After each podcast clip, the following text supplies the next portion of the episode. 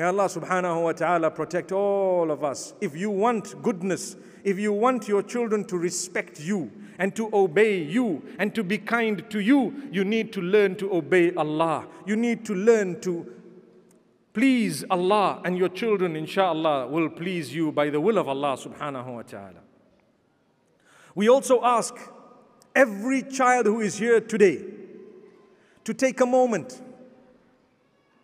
We ask every child who is here today, whose parents are alive, to take a moment to either visit them later today or to make a phone call. To make a phone call as soon as we're done here to your mother and father, or one of them or both of them, and just tell them, I love you. I really, really miss you. And I want to appreciate the fact that you brought me up when I was little and you really sacrificed for me. May Allah have mercy on you. Will we do that? MashaAllah, that was quite a good yes. Alhamdulillah.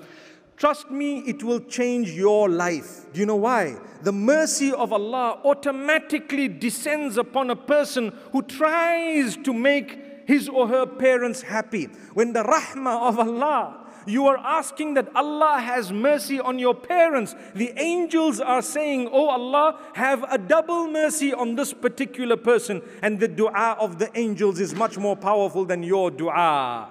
Remember that, my beloved brothers and sisters. So today, don't forget, even if you're listening to this lecture later on, today, the day that you're listening to it, make a phone call to your parents right now Send them a message right now. Tell them how much you love them. Tell them you appreciate the fact that they brought you up. Make dua for their mercy. May Allah have mercy on you, my beloved parents. And may Allah open your doors. That's all. What did it cost you? Nothing. Even if you have a disagreement with your parents, you still do that. See the wonders that it works. And then get into the habit of sending that message every single week, at least, if not every day. Subhanallah.